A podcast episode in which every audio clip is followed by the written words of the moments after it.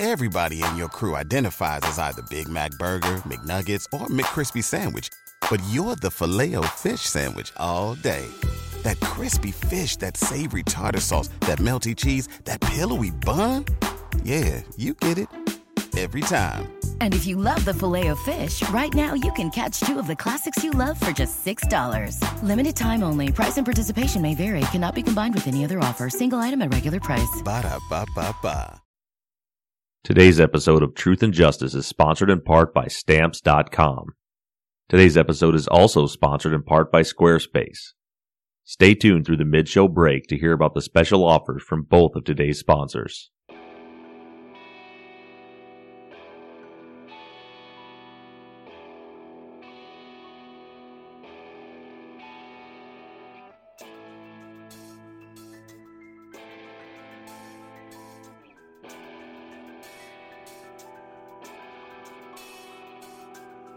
Hello, everyone, and welcome back to Truth and Justice. I'm your host, Bob Ruff, and I want to thank you all for downloading this episode. In today's episode, we want to continue to get a better understanding of the justice system in the state of Texas. Next week on the show, we'll begin to break down the details and the corroboration of allegations in the Kenny Snow case. I want to keep you all up to date on where we're at with the investigation the process that I'm going through right now is an attempt to corroborate the basic timeline of Kenny Snow's allegations. So far, I have not received any documentation from the FOIA request that I sent out mid December. I've received a response from the Parole Board Division telling me that I need to send my request to another division in the Texas Department of Corrections. And just yesterday, I received a response from the Tyler Police Department. In their response to my FOIA request, they claim that they have no documentation on Kenny Snow's case. I have to continue digging into this a little bit further, and I have the Texas Tech School of Law working on this issue for me. It seems very odd that a crime that was committed in Tyler, Texas, investigated by the Tyler Police Department, the Tyler Police Department stated to the court that in 2002 they were the ones who destroyed the DNA evidence from the case. It just seems very odd to me that they would not possess any records involving a case that occurred and was investigated by the Tyler Police Department. But in their letter, they say that any documentation will be held with the Smith County Sheriff's Department. I do also have a request into the Smith County Sheriff's Department and have yet to receive any response from them at this point. Since I don't have any of the documentation that I need yet, I've started reaching out to the people involved in the case to see if I can pin down these timelines.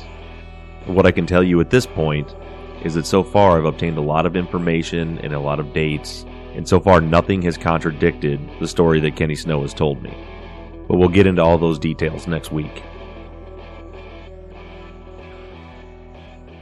On this week's show, we have a special guest. What you're about to hear is an interview that I had with a man named Corey Session. Corey is the brother of a man named Tim Cole. Tim Cole was the first man in the country to be exonerated for a crime that he didn't commit after he died. Tim Cole died in prison in 1999 of a heart attack. He wasn't officially exonerated and subsequently pardoned by Governor Rick Perry until a decade later. Our guest, Corey Session, got involved with the Innocence Project of Texas while fighting for his brother's exoneration. Since then, he's stayed very involved in the Innocence Project, and he currently serves as the vice president of the Innocence Project of Texas.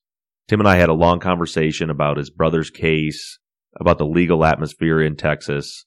I got a lot of good background information from Corey. He's a very dynamic guy, and I think you'll really enjoy the interview. I will preface the interview by letting you know that our pre interview kind of flowed into the actual interview. Corey and I started chatting about what we were going to talk about during the interview and immediately got engrossed in conversation. And the next thing we knew, it was 45 minutes into the conversation.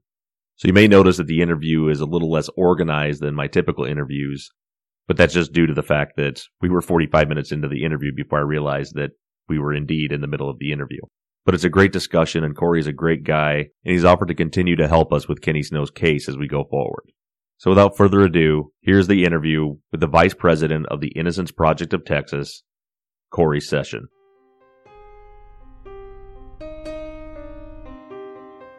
The guy's name is Kenneth Snow, and several years back, he had the Innocence Project get involved in this case because there was untested DNA. But the story that I'm getting was that the Tyler Police Department sent a letter to the judge or some sort of motion or response back to the court saying that they had destroyed the evidence in 2002 and it wasn't available anymore. And then there was another piece of evidence that was being housed with the Smith County Sheriff's Department, and they said that they just can't find it. And it's my understanding that the Innocence Project at that point kind of stepped away from the from the case because there wasn't much else they could do. Mm-hmm as I'm in the very beginning stages of investigating this case, one thing that I found was that the letter, which I do have the letter or the, um, the response from the court saying the Tyler Police Department destroyed the evidence in 2002. From my, and I'm not a lawyer, I'm an investigator.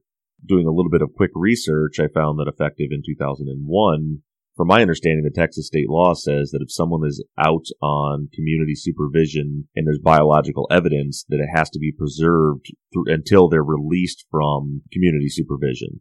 Which this particular person was, he was on his his probation or community supervision was violated in 2004, and he was sentenced to 40 years in prison and the evidence was destroyed in 2002, which was after the law was in effect and before he was off supervision.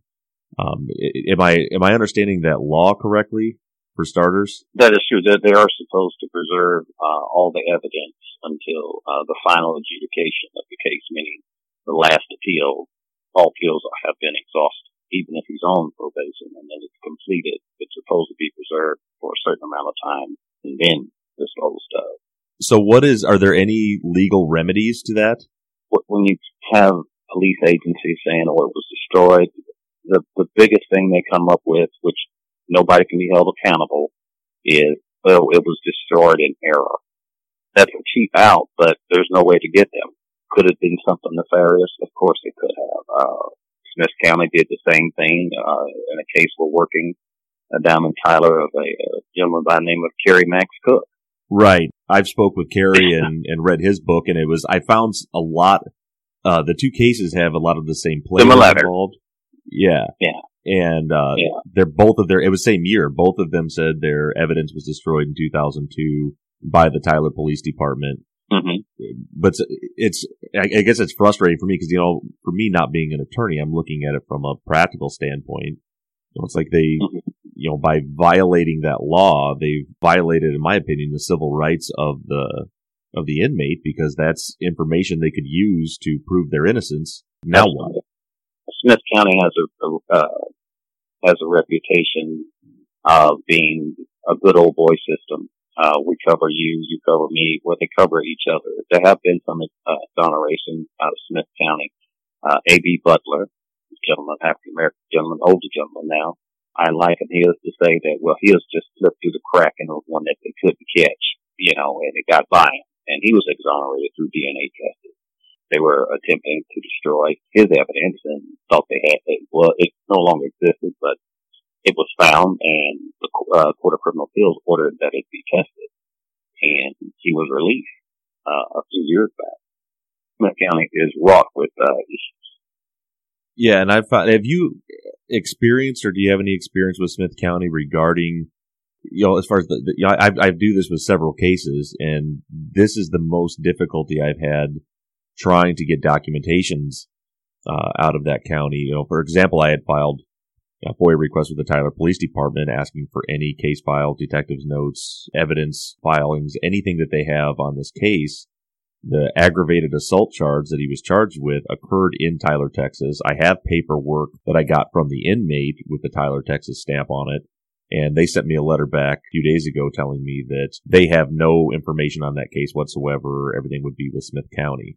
The only way that you are going to get the people of Smith County to do anything is, unfortunately, you you would have to have the Justice Department go down there and raid Smith County the sheriff's department, the Tyler Police Department, and uh, sequester all of their uh, evidence. I mean, everything sequester, take over their department, just like they did in Ferguson, Missouri. And I'm serious about it. The FBI, Justice Department, investigated the Lubbock Police Department, and took a while. But when you say certain things to certain people, eventually, maybe a year or two later, they go and investigate. Well, the Lubbock Police Chief was uh, removed the city manager was fired. Uh, the city manager also was brought up on charges of indecency with a minor, a, a child. Their hiring practices were uh, justified. And this just happened this past spring. So until the FBI, I mean, the FBI, the Justice Department goes to Smith County unannounced, it's going to be the same way. You have women and men who've been working in the justice in in the uh, Smith County Police Department, Smith County Sheriff's Department, Tyler Police Department for decades. When they retire, it goes the job goes to their daughter or their son, and it's just covering up and covering up. And anyone looking from the outside is just that you're an outsider. What are you doing down here? Just say we don't have it. What are you going to do? And that's basically what happens. What are you going to do? That's unfortunate because uh, there are people who have suffered for the deliberate abuse of power that has uh, taken place in Smith County. They, it, it, uh, one of my roommates in college, he lived in Tyler, outside of Tyler, in a town called White House, and his family originally was from Houston. They, they moved there because of the oil industry, and uh, he was in high school. He was raised there, and he said, "This is he's Caucasian." He said, "This is the most racist damn town there is." and he said, I don't mean against black people. I mean against poor people, period. Black, white, Hispanic, doesn't matter. You are thought to be guilty. Uh, you are guilty. So, uh, you, you, don't have a chance in hell in Smith County. Well, that seems to be the case with Kerry Max Cook's case. I mean, the, even to this day, from the research I've done on it, looks like pretty clearly the man that uh, that Linda Jo Edwards was having an affair with. You know, his DNA was found at the scene. Everything, and they're still they're you know, still fighting it. Yeah, they're still fighting it. And you know, David Dobbs, you know, was on record saying that you know they Kerry Max Cook may be out, but you know, at least he has this conviction that'll hang over his head for the rest of his life. They're still trying to, to, yeah, and they're trying to punish Cook, who it, from everything I can see, had absolutely nothing to do with any of this. He never did anything wrong, and he's suffering the rest of his life for it. And that's one exactly. of the that's one of the things that got uh, my attention with this case I'm working right now. Is it's every you know the the people that the inmate that I'm dealing with now, Kenny Snow, is named in the accusations that he's made in his case are Jack Skeen, David Dobbs. It's all the same people that are involved in Kerry Max Cook's case yeah, it's it's the mentality of uh, some narrow-minded officials who operate under the guise of justice by wearing a badge, by wearing uh, carrying the title of district attorney, county clerk, district clerk down there, and uh, that's, just what happens, and it's it happens not just in Texas, it happens in all, in all over the, these United States, but in your larger cities, you know, you have a bigger voting block, voting block people will react. People will protest. People will go to the media. You know, everything is so closed-minded in those smaller jurisdictions. It's hard as hell. The same thing happened in Lubbock. Lubbock was a smaller town. He ran the, the Tim's case. They had arrested a guy a week after my brother who had committed a rape the exact same way that my brother was charged with. Walked up to a car at night, and, and that was known to the public uh, walked to the car night, asked for jumper cables, forced his way in with a knife. And turns out he had done another one. He had done two others after, uh, my brother was accused. And, and the thing is, they just said Tim was it to calm the fears of, uh, the public up there. People were withdrawing their children from, uh, Texas Tech University and send them back home. It was, you know, the tech rapists. And they nabbed him, you know, and he had a pristine record. Meanwhile, the person that they did arrest had already been convicted of aggravated rape when he was a juvenile in Lubbock. But they never put that guy in the lineup. And guess what? 25 years later, that's who it was. The person they arrested three days later after 10. And they proved it. So they were cocky in their, in their belief that Oh, yeah, we'll do DNA testing for Tim Cole. We've done six others and one more won't matter, what the DA said. Well, we were just hoping that they would find the DNA, uh, find the rape kit or evidence. And when they told us that in January of 2008, we celebrated then. they didn't uh, release the results until five months later. but we oh. already knew. Right so, now, your your brother had passed away in prison before he was exonerated. Is that correct? Yes, he he died in 1999. He had a massive heart attack in prison due to complications from asthma. Okay, and then when was he finally exonerated? In 2009. Okay. And then pardoned by the state in 2010. Okay, wow. So, uh, so your um, organization, the Innocence Project of Texas, uh, you'll continue working these even after, even after the inmate has passed away to clear their to clear their good name. Yes, we're the only. Uh, my brother Tim Ilonica was the first posthumous exoneration, DNA exoneration in U.S. history. So it, it, it does matter. Uh, a person deserves uh, redress. And as my mother said, by no means is Tim the first. He's just the first to be recognized. In our thousands have uh, died in prison wrongfully convicted. How long was he in prison uh, before he uh, passed 13 away? And a half, 13 and a half years. It's one of those things I liken it to, you know, Tim was pursuing the American dream. He served in the military. He was in college. My sister was in law school at the same college, and one of my older brothers was at Texas Tech. He was a sophomore, so three of them were up there. And you know, he did everything right. And then to die in prison, and nobody ever believes you, you know, the justice system failed him. But you know, there's a 19 foot tall relief and statue at the corner of 19th and University that is called the Tim Cole statue. So it's a permanent reminder for the citizens of Lubbock. uh, wow. Of what you did wrong.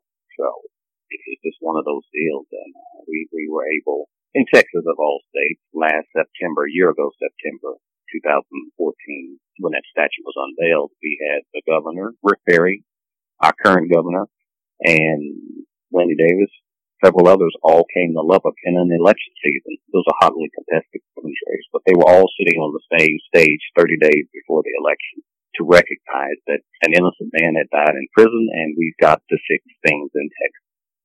So that's a permanent reminder. Uh, so well, that, there, there isn't another there isn't another statue in the United States of a wrongfully convicted person, but we got one in Texas. That's and a big one, as as is the case usually in Texas. Mm, yes. With that being said, after that, what else is the Innocence Project working on other than working to get uh, these men and women out of prison that have been wrongfully convicted? Are you guys working on any legislation or anything to to make some yeah, changes? Yeah, the Innocence Project is uh, one of the few that actually uh, there are several organizations that get people out. But the Innocence Project, we have twofold. We'll get you out. We'll find out the reasons why you went in, and we'll go back to the legislature and try to get legislation passed, which we've had. We've changed eyewitness identification procedures in Texas, which is the root cause of the majority of wrongful convictions in the nation. So we have new eyewitness identification that we're responsible, the Innocence Project of Texas is responsible for. We expanded the, the DNA statute. Texas is the only state that, uh, you've heard of junk science before. Sure. Well, you can file a writ of habeas corpus saying, hey, the science that was used in my case, say it was arson, is now considered junk science. I deserve redress and a, a, a, hearing based off of the new science that's now available. I was convicted on the old science. No other state has that type of grounds for you to file an appeal. So that was groundbreaking to get that type of expansion of the uh, writs of habeas corpus in DNA statute. It's part of the DNA statute, even though it has to do with forensic sciences. No other state does that. No other state, and there are thousands of people who've gone to jail for arson when it wasn't arson, or right. gone to jail, gone to jail when it was actually shaken baby. And I mean, and it wasn't a shaken baby syndrome. You know, it was something else. But it's not just for arson; it's for any type of junk science. Uh, arson just happens to be one of the main ones. So that opened up the doors for a lot of people. Right now with the Innocence Project, we're able to secure the release of four women out of San Antonio last year. Uh, these four women, uh, in 2013, these four women were in there for supposedly sexually assaulting girls. And It was simply based off of the testimony of a nurse, an emergency room nurse, who had never worked sexual assault cases. And of course, with uncovered evidence where the grand, the paternal grandmother took the, one of the children, the older child to the detectives the next day and the, made the little girl tell, you know, did this really happen? No, it didn't happen. My daddy said blah, blah, blah, blah. Well, that was withheld from the defense. So along with that and exploring, those, those four women were released. We're working on their full exoneration as we speak. Is Texas a, a, Brady state? The fact that they withheld that evidence did that affect the? Yeah, yeah, it, yeah, oh, yeah. It's, it's Texas is a, is a Brady state. If you have any of the, uh, we created the first conviction integrity unit. Uh, was created here in Texas, you know, uh, with uh, the Dallas uh, District Attorney's Office, Craig Watkins. Well, the guy who created that, uh, Mike Ware, is, is also an attorney here in Fort Worth. He created that conviction. He's our legal director also now. He doesn't work for the district attorney. He went back into private practice. He's worked on that case. So we work on uh, legislation as well. Right now, there's a uh, commission uh, which was set up uh, by the state this past uh, session back in May. It's called the Tim Cole Commission, and uh, studies wrongful convictions and makes recommendations to the legislature. And on that are Democrats, Republicans, uh, judges on the Court of Criminal Appeals, uh, all working together to come up with legislation. And there's no other state doing that. We've got our, our, our thumb on the scale finally. Join us today during the Jeep Celebration event. Right now, get 20% below MSRP for an average of 15178 under MSRP on the purchase of a 2023 Jeep Grand Cherokee Overland 4xE or Summit 4xE. Not compatible with lease offers or with any other consumer incentive offers. 15,178 average based on 20% below average MSRP from all 2023 Grand Cherokee Overland 4xE and Summit 4xE models in dealer stock. Residency restrictions apply. Take retail delivery from dealer stock by 4 1. Jeep is a registered trademark. So, in, in regards to the case that I'm working now, I have a couple of questions. First of all, if if we think we have something here or, or, the course of my investigation, I feel like there's a real possibility that this individual was wrongfully convicted. Uh, and in my cursory look at it at this point, I think that's the case. How would we go about getting the Innocence Project involved? And is that a possibility? Uh, yeah, uh, the easiest thing to do is to go to the Innocence Project of Texas, uh, website and you can click on there. Uh, tells you, uh, submit your case. I mean, uh, tell us about your case if you go that way.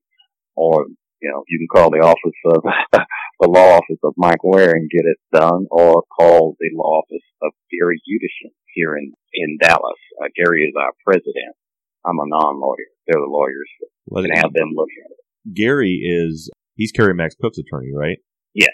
Okay, I think he's. I'm glad you said that because he's on my list to give a call back. He gave me a call yesterday to talk about the case, so that should be a good. Guy. I didn't realize he was the president of the Innocence Project. Um, I was yeah, looking yeah. for information on Tyler from him. Yeah, uh, Gary is extremely a high profile attorney and very talented attorney who has, uh, who he works closely with the Dallas DA's office in so far as keeping up the relationship that we need to have with the DA's office insofar as the conviction integrity unit to look at a case. Because when we have a case and we take it to them, we have a relationship with them where they turn over all of the work product. The work product being every single thing that they have, that the police department had on that case when that individual was tried and convicted. So when you go through that, those case files with a fine tooth comb and you see, you know, these post-it notes and the handwriting of the detective, some of them saying, oh, he probably isn't innocent or you find a, a note uh, from an inmate saying, "Hey, I lied. You know, I really didn't. I thought I was going to get some time off my deal." When you find little things in there that were never shared with the uh, defense, those are Brady violations. We're currently working a case right now. Uh, Dennis Allen and Stanley Mozee, they were exonerated. They haven't been formally exonerated. They were let out of prison last year together on a, on a case of a murder of a uh, prominent Dallas pastor years ago.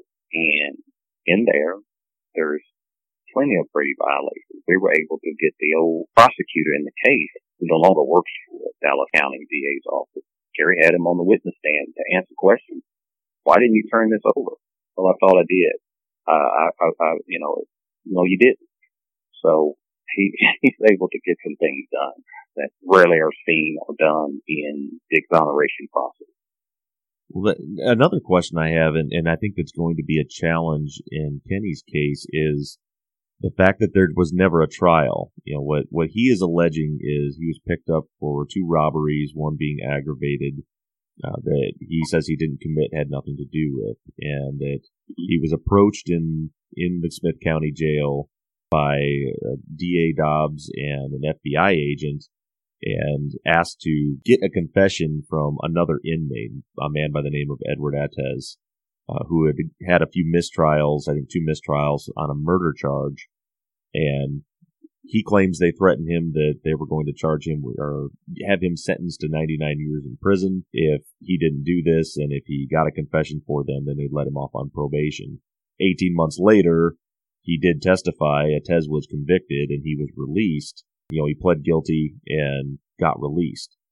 Yeah, then yeah, he was given uh, deferred adjudication. Uh, if I'm not correct on that, and that sounds probable because that's the exact same thing that uh, happened in this case with Mr. Mozee and Mr. Allen that uh, Gary is working. It was a jailhouse informant who was said told he would, and he wrote letters to the uh, prosecutor uh, and the detective saying, "Hey, you guys said, you know, I would get this if I cooperated." Well, those letters were never turned over to the defense.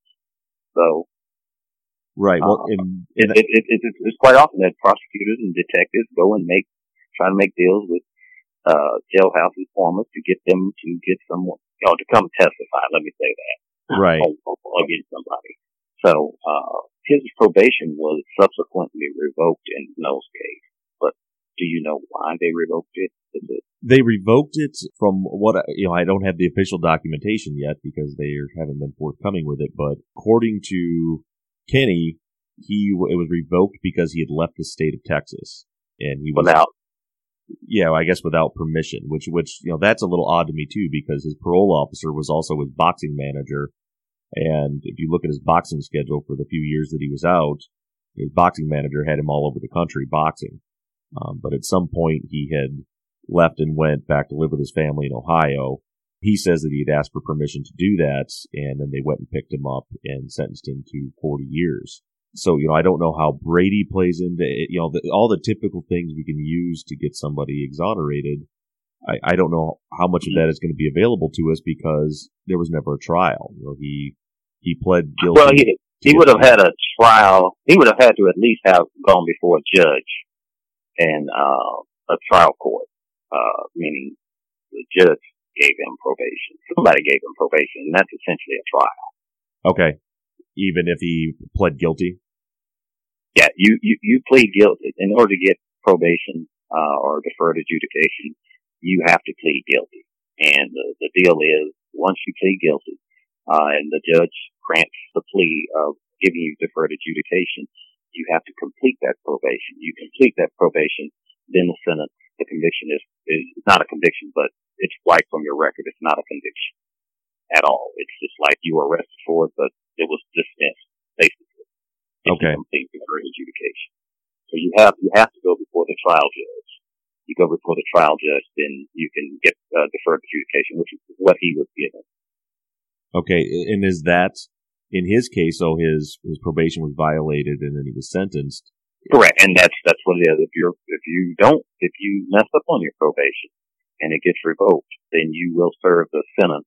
So there is okay, you do this, you don't complete this probation, then you can be sentenced to this. Okay, and you sign for all of that. But I think part of his deal is that he had been given probation previously because he was convicted of a felony and was given deferred adjudication probation was not offered to him back then. So he's like, okay, well, I didn't get it back then.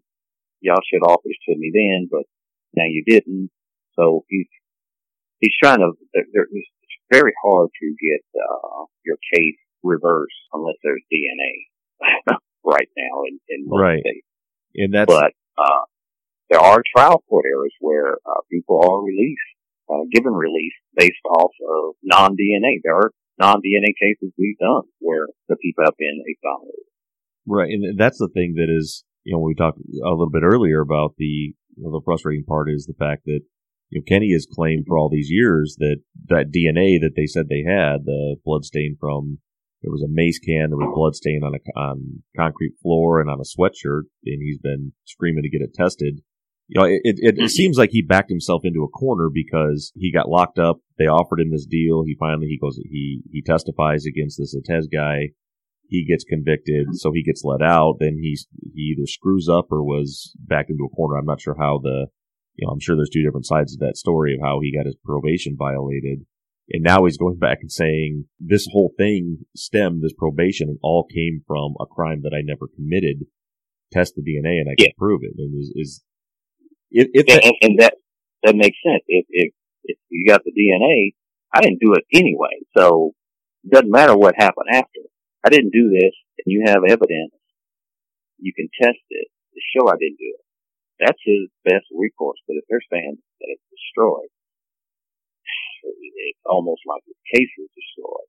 You know, it, it, and there have been times when in Harris County, Houston, down there, Tarrant County, Bexar count. these are large, you know, you're talking six, five, six million people in the county, uh, where they said, the evidence is false or it was destroyed. And somehow it's in a closet somewhere deep, dark, and oh, somebody finds it. So there is, uh, just in, what was it, 2011, state of Texas, we got a bill passed which mandated how biological evidence in the state of Texas must be cared for.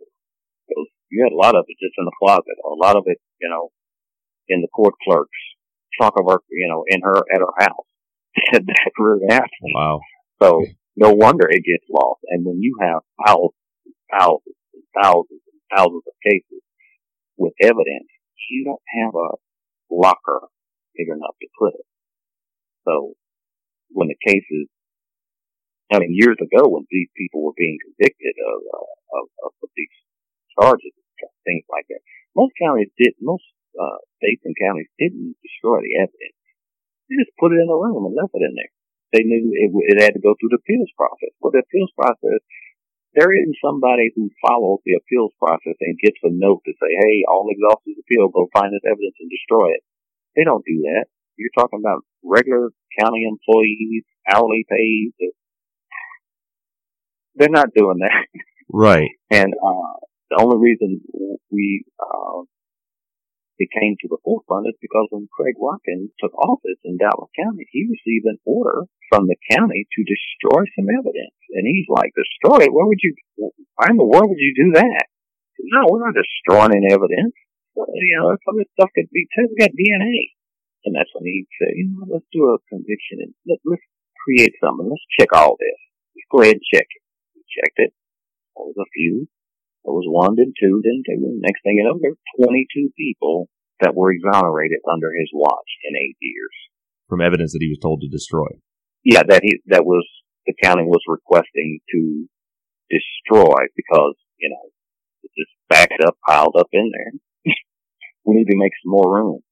The only reason the, evidence, the order was get, it was requested. no, you're not doing that in these cases where you said sometimes you know you go in and start digging and you find that the evidence that they said was destroyed or that they can't find it it's located how does that process happen you know like for kenny snow's case you know how, how could we how could we make that happen and have somebody come in and and try to find it if the you know smith county because the smith county sheriff's department has one piece of the evidence uh, the a sweatshirt with a blood stain on it, and they didn't say that it was destroyed. They just claimed that they couldn't find it, which is probably true that they can't find. And I kid you not, the judge in the case, case is he sent to prison. The evidence is, you know, the court holds evidence. You know, when there's a trial going on. Now, where does the court hold it? Not in the police storage or the sheriff's storage. You know, they have their own it's up to the judge. So I kid you not. Some of the court clerks were keeping evidence in their home. Let's bring it back. You keep take this on. I'll make sure nobody gets it. It's in a brown bag and it's at their home. Well, case is over with. It's still in a brown bag at her home and she dies and families clean out the house and, hey, what's this? I'll throw it away. it, it, it, things actually happen like that, have happened like that. Uh, um, it's just sickening you know, to me not, to know that that goes on. There, there is no, now there's a chain of custody, you know, uh, electronics and everything. You know where something is, you know, that they, the, the state of Texas, same thing with the uh, Department of Public Safety, they had to come up with a way to categorize and maintain because you can't, you know, when you have a legislator or senator inquiring about something that happened in district and the DPS lab had it, you're going to come up with a way, the system, to file this stuff. So uh, the DPS crime lab is kind of like the National Archives. Type in a number and a machine will go get it. it's right. automated. They can, they can go find it. it I mean, it's that, uh, well preserved and categorized and documented where it is. But in these small accounts, it was, there was no standardized process or uh, procedure or best practices in place for preserving evidence in the state of Texas.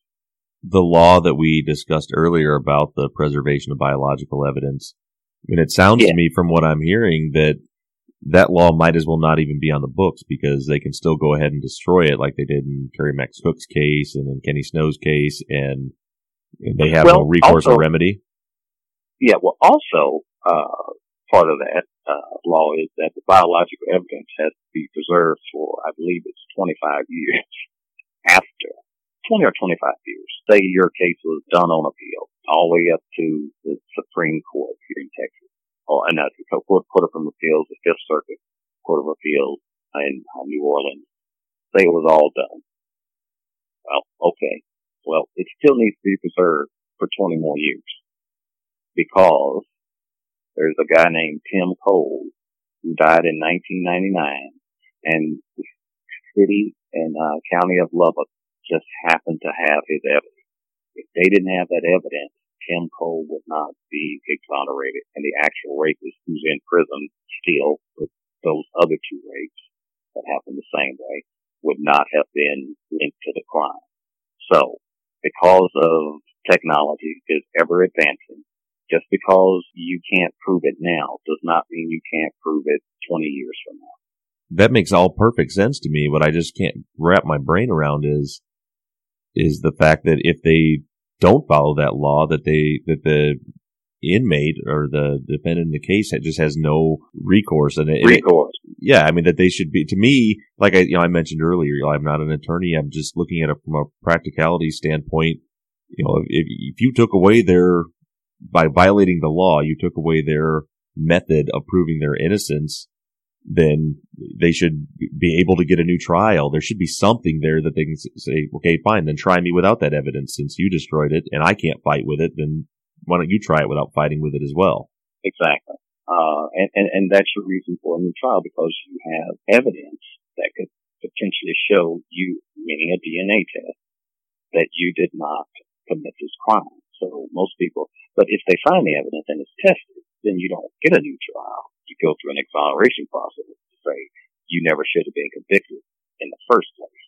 Right. And that's what you want. Uh, a new trial simply means, okay, well, even though it says it wasn't you, you probably had something to do with it anyway, which does happen in some cases when the DNA has proven that that person is not the actual perpetrator. You've had, we've had prosecutors come back and say, well, that doesn't, doesn't mean he wasn't there. It just means the DNA wasn't well, dude, you convicted him on aggravated rape and you said it was him and there was no other perpetrator. So, you know, and you still have to fight those little battles like that because even though the prosecutor who is working the case now, nine times out of ten was not the prosecutor back then, it's that mentality. We don't convict anybody in a, uh, who shouldn't have been there. Uh, we don't wrongfully convict anybody. Yes, you do. It still happens. Yeah, that's the exact case with Kerry Max Cook's case. You know, the, the DNA is clearly showing who committed the rape and that it had nothing and the murder and had nothing to do with Kerry Max Cook, and yet the DA's office is still insisting that that DNA doesn't mean anything. He's still guilty. Exactly, because that's their bias. That's their hatred of Mr. Cook for whatever reason. that they just do not want to admit that they were wrong. Is, is a problem. When, when you, when you do something and you were in error, you apologize for it. That's so hard. That's the hardest thing for people to do. I say, I'm sorry. I'm sorry, Mr. Cook. We made a mistake. The evidence now shows that you did not. Now, the actual DNA that it is, where's that fellow? What are you saying to him? He just gets to go scot free? Well, it sounds like in that case he he lived on the correct side of the track, so he's he seems to be be doing just fine. Exactly.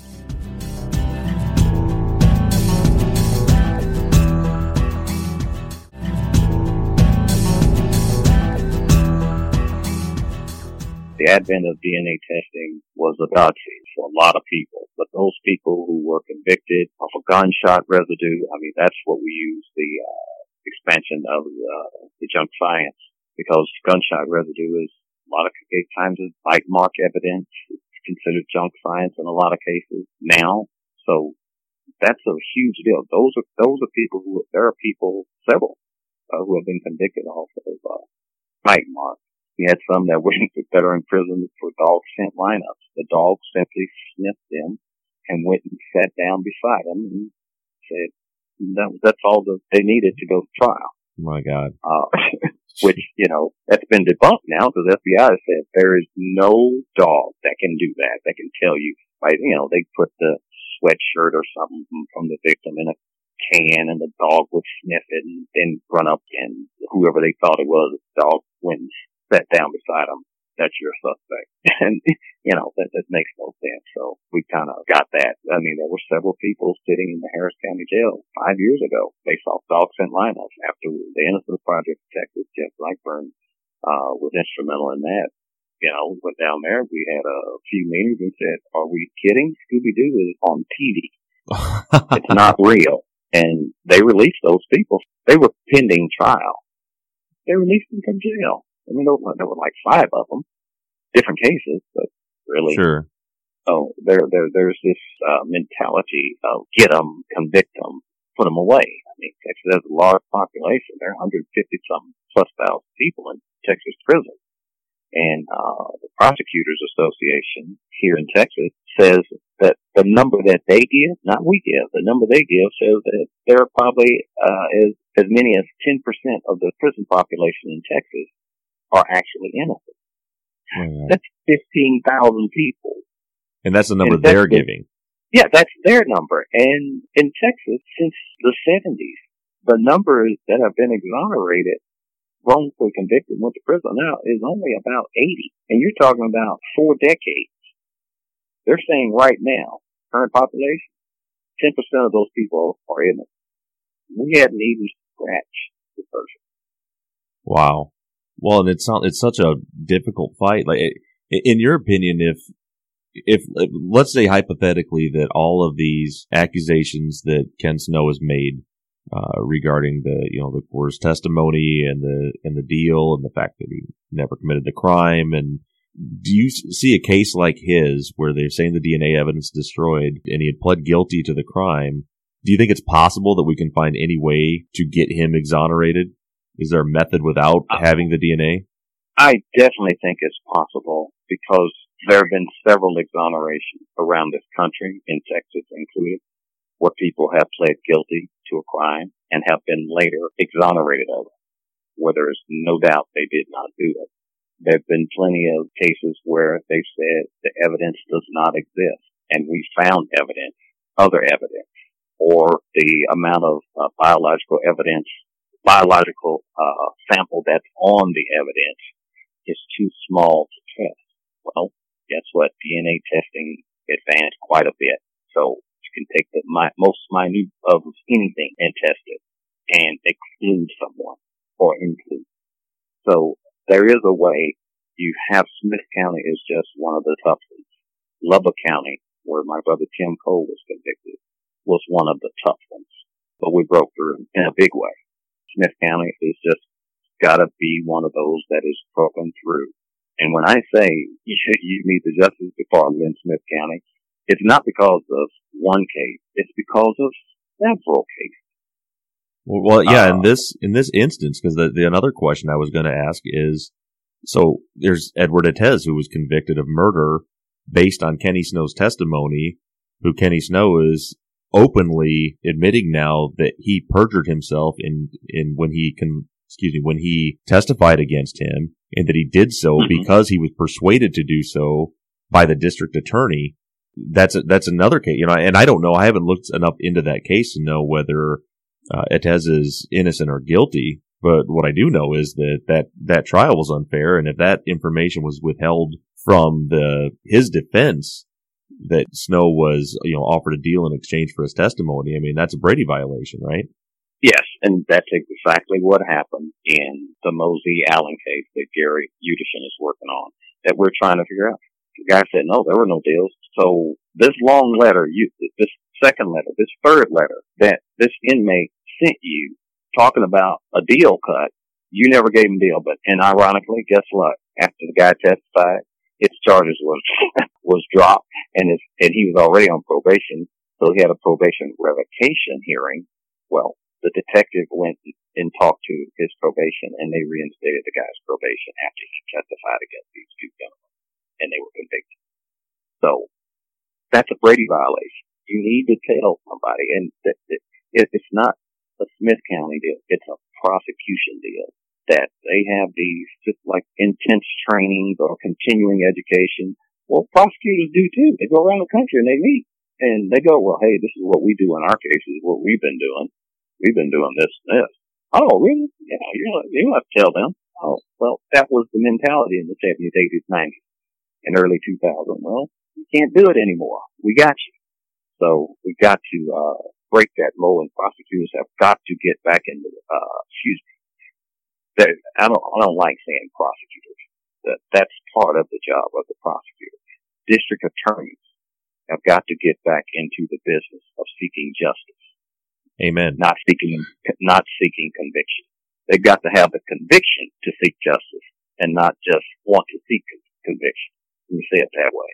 Right. Well, that's the, um, I, I was doing an interview for a, a blogger last night and we had that exact conversation that the, the fundamental issue in my opinion, of the criminal justice system that we face right now is the fact that it's it's an adversarial system and the incentive for either side, defense or prosecution, is simply to win cases and not to find justice. A prosecutor is not awarded and promoted uh, or a district attorney because they found justice in a case. They're you know, they're based on their their win loss records. And so they go exactly. How many did you win? We sent such and such. Well, was it justice? I mean, uh, there's a big case here in Texas. Uh, you may have heard about it, the affluenza teen here in Fort Worth. Uh, oh yeah, that Ethan Couch. Did the family get justice of those victims? No, no, there was no justice in that whatsoever. So did the prosecution seek that? And now here's the funny thing: the prosecutor in that case is now saying, "Oh, we're going to do this." Whoa, whoa, whoa, whoa, whoa! You agreed to that.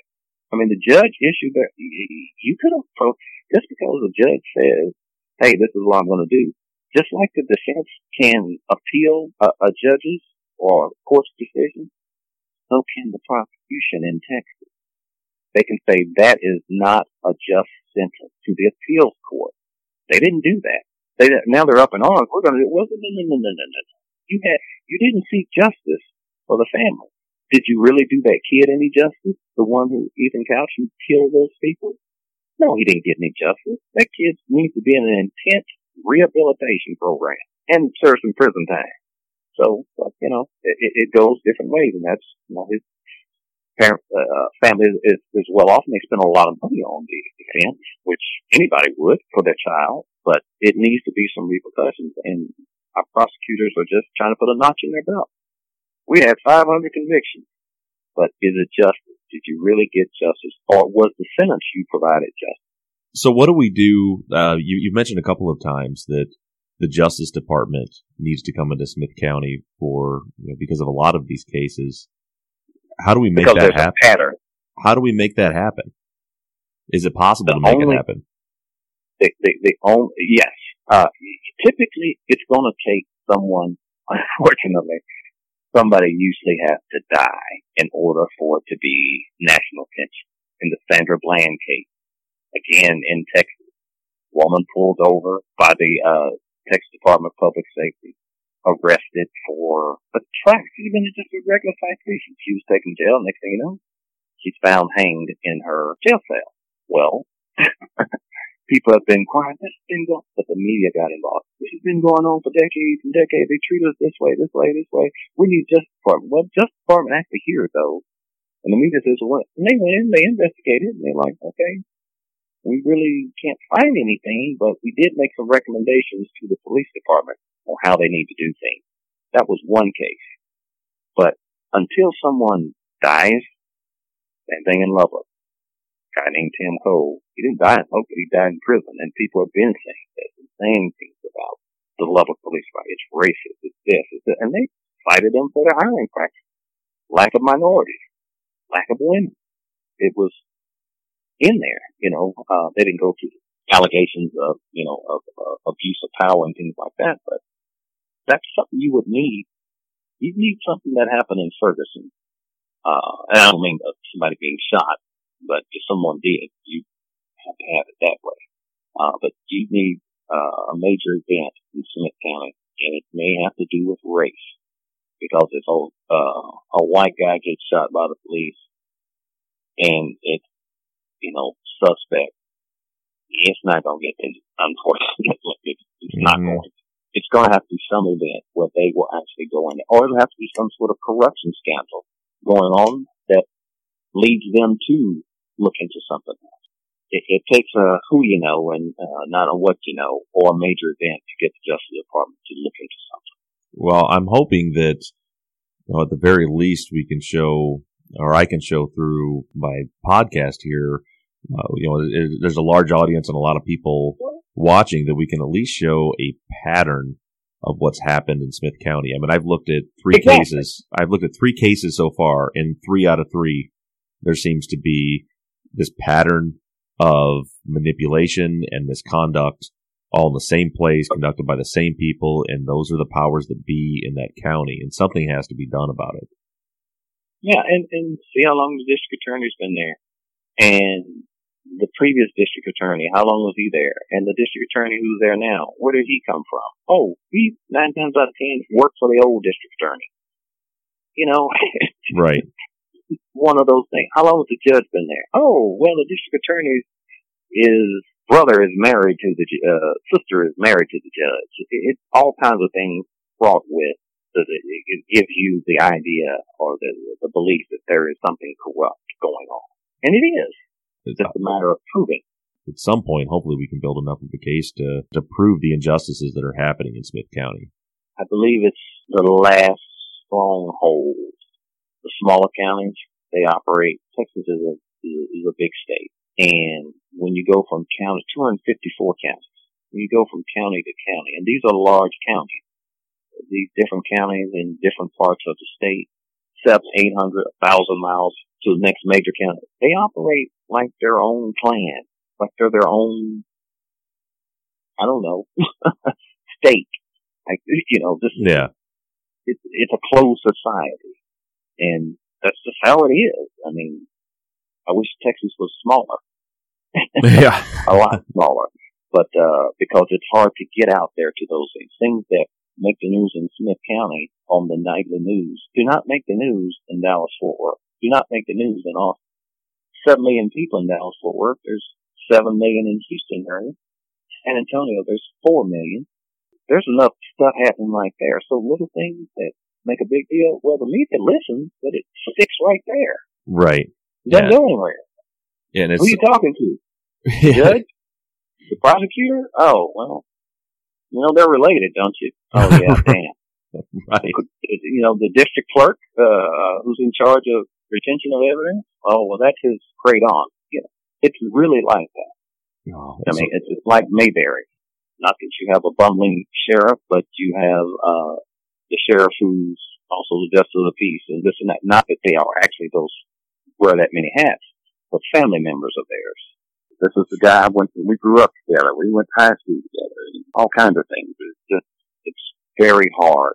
And that makes it even harder. And even when, uh, you would think it Kerry Max Cook case, but, and the media has been all over it. Guess what?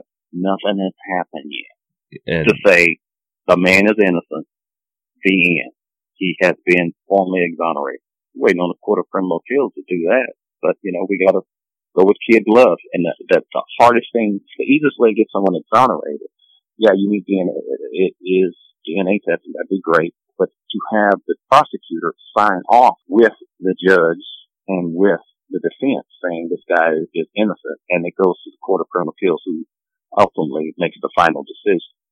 But if you got the defense saying, well, he's innocent, even though we got DNA, and then you got the prosecutor, you know, the Court of Criminal Appeals looks at and is going to listen to their argument why they think still guilty or shouldn't be exonerated. So got to play it with kid gloves. And then, you know, election time. If it's doing an election time or their campaign, oh, it's just, you can't, can't move forward. You know, they'll just hold off. Oh, I don't want this in the paper. Well, I don't want this in the news. You just gotta wait. You know, they try to do, do it very quiet. There were exonerations before Craig Watkins came. One of them was Billy Smith. You know, you usually see these people walking out of jail and they're raising hands. And Billy Smith was in there 20 years. Well, he was he got out once a year before Craig Watkins took office. Billy Smith walked out. He just signed the paper and let him out of jail cell and said, "All right, here's your paperwork. You're free to go. Bye. Been exonerated. Court of Criminal Appeals done." That was no big deal because they didn't want it known. Right. Well, that's that's the major goal behind what I'm doing is to try to you know because I I get emails daily from people who want me to investigate certain wrongful conviction cases, and the ones that I try to focus on are the ones that, like you said, nobody knows about, and and we have mm-hmm. a not only a national but a global audience, and and to and to try to expose you know the things that are happening in Smith County or in Lubbock or, you know, that no one around uh, outside of that area is aware of. No, that, that's, exactly. That's part of what I do is to try to take those cases from those small areas where no one else from outside of there knows what's happening and expose it to the world and, you know, put a, have a million people all from all over the place with eyes on it and they, and, you know, my audience, they start blogging about it and they start talking about it and it starts to pick up traction and the new, you know, just like the, I'm sure in, in your line of work, you probably saw the making a murderer thing on Netflix or at least heard about it. Yeah. Mm-hmm. No one cared about that case. No one had heard about it until someone put it on, you know, on TV and exposed it. And, and now it's, you know, it's, it's Exactly. And, uh, the, the, you can, I tell people here at the Dallas Cowboys football stadium, I say, I could fill it. It seats a hundred thousand people. I, I could fill it up seven days a week and tell with different audience and tell the story of Tim, and not a single one of them have ever heard of it. And they're right here in Dallas Fort Worth. Sure, I, I had never heard of him until I was specifically researching exonerees from Texas. Mm-hmm. You know, and I do this for a living. You have to seek out the information to find it, and that's you and that's yeah, why we're doing what we're doing here.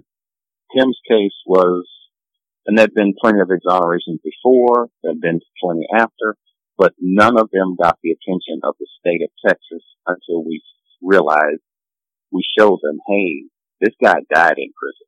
This guy, unlike a lot of the exonerees, didn't have a criminal record prior to prison.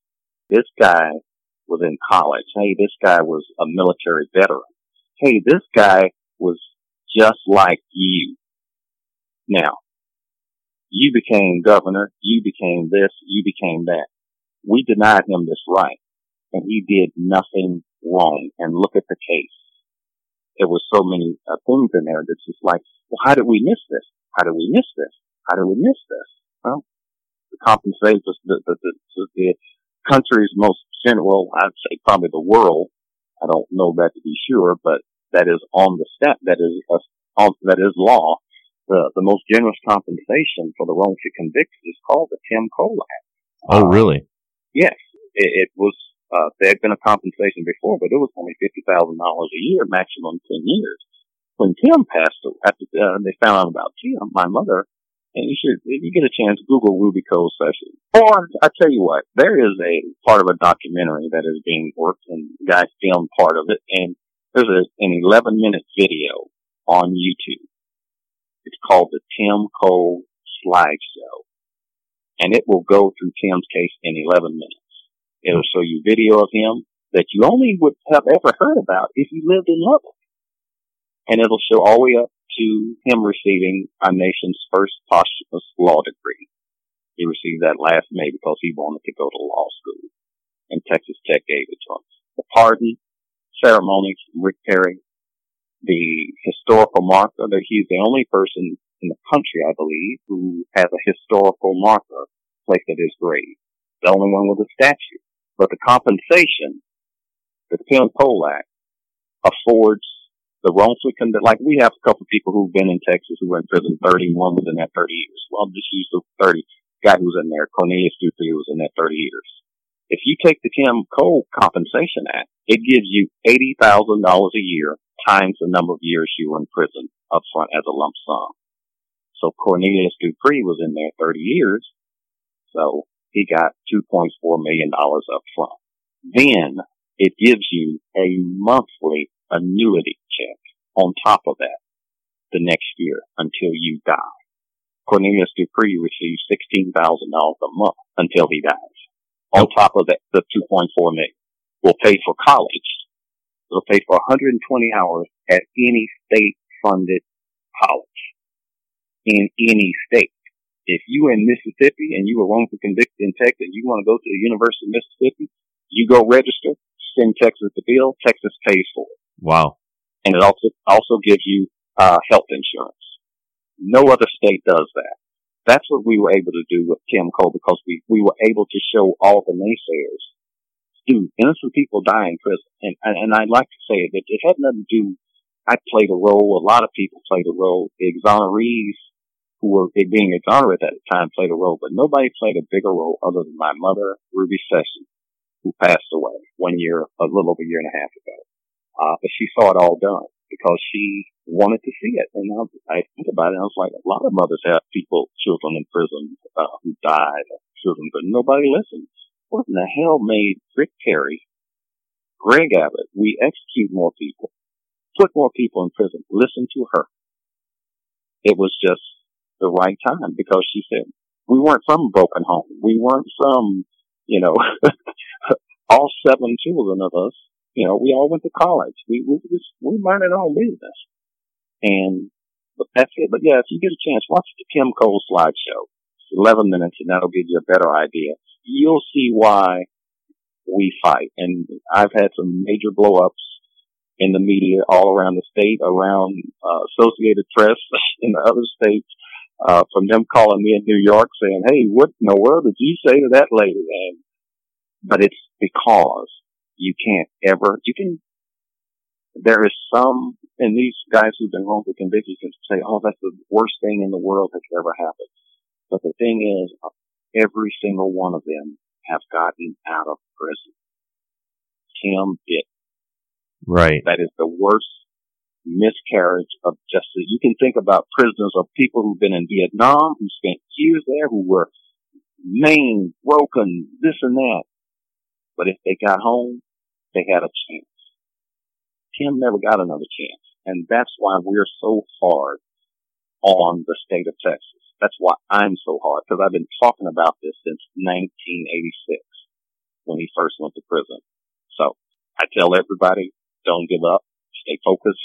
If you're talking and breathing, be thankful you have been blessed because it could be worse. And how they, some have said, how is that? And I said, look up the name Tim Cole and I've acronymed it with the initials T-I-M-C-O-L-E. And someone asked me, what does Tim Cole stand for? And I said, it stands for the innocent man convicted on lousy evidence. There are a lot of Tim Coles out there.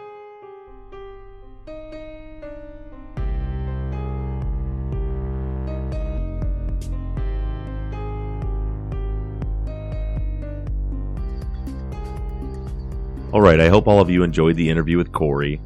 I can tell you that I really, really enjoyed speaking with him. Corey has a ton of knowledge about the Texas criminal justice system, as you heard.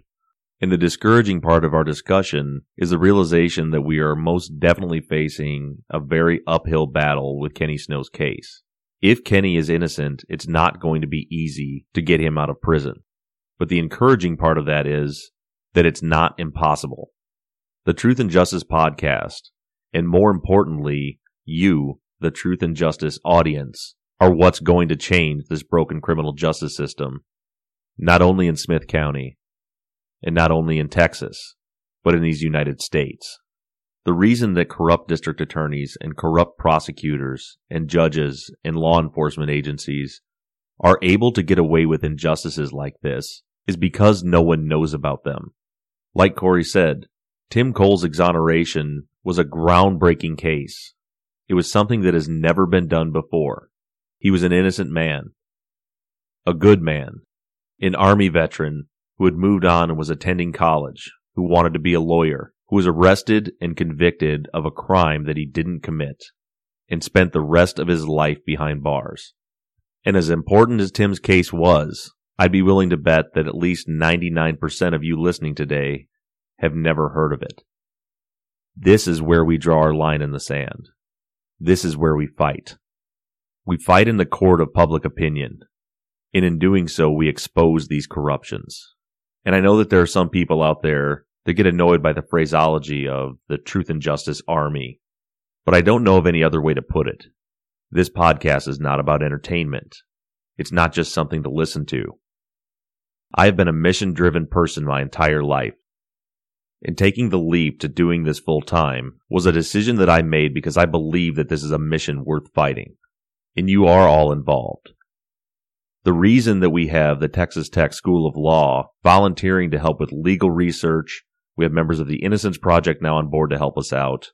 The reason that I've been able to make contact with the individuals that I haven't spoken about yet is all because of you. It's not just me. It's because we've all come together as one unit. We've joined arms and we're driving forward.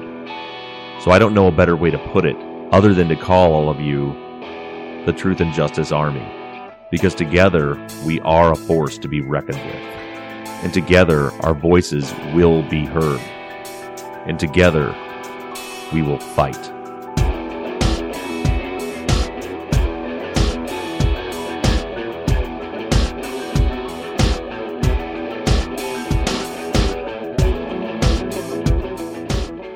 Thank you to Johnny Rose of Slightly Subversive Music for creating all of the music for the show. Thank you to Tate Krupa for designing and creating our logo. Thank you to today's sponsors, Stamps.com and Squarespace. A special thanks to Corey Session for taking the time out of his busy schedule to come on the show today. And if you didn't catch it during the interview, you should all take a few minutes, 11 minutes to be exact, and get on YouTube and watch the Tim Cole slideshow. I did watch it after the interview, and it's really interesting. The first few minutes are just some music and photos of Tim when he was younger, and then the second half goes through the exoneration process and the whole thing is just really inspirational, and you should check it out. As always, I want to thank all of you for downloading the episode, getting involved, and all of your continued support.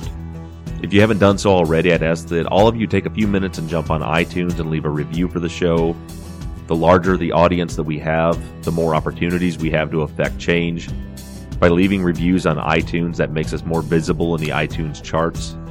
Please continue to talk about the Truth and Justice podcast on social media Let's all work together to recruit as many people as possible into this audience. Every person we add is another set of eyes and another skill set to keep working for these men and women that may have been wrongfully convicted. Also, for any of you who are not on social media, you may not have heard that on March 5th in Baltimore, the Adnan Syed Legal Trust has put together a gala called A Night for Justice. This is an event that I will be attending as a guest of honor. Rabia Chaudhry, Susan Simpson, Colin Miller, Adnan's lawyer, Justin Brown, will be there. Jim Trainum will be the keynote speaker. Michael A. Wood will be in attendance. This is a great opportunity to be able to meet all these people, enjoy a meal together, and listen to some phenomenal speakers. The event will be on March 5th in Baltimore at the Marriott Renaissance. If you're interested in attending, you can buy tickets at a nightforjustice.com. That's a nightforjustice.com. And hopefully, I'll see a lot of you there. As always, you can keep up to date with what's going on in the case by following me on Twitter at Truth Justice Pod. You can also follow me on our Facebook page, Truth and Justice with Bob Ruff. Keep sending in all of your thoughts, theories, and ideas to theories at truthandjusticepod.com. And if you have a new case that you would like me to look into, send that information to cases at truthandjusticepod.com. I look forward to hearing from all of you, but as for now, I'm signing off I'm Bob Ruff, and this has been Truth and Justice.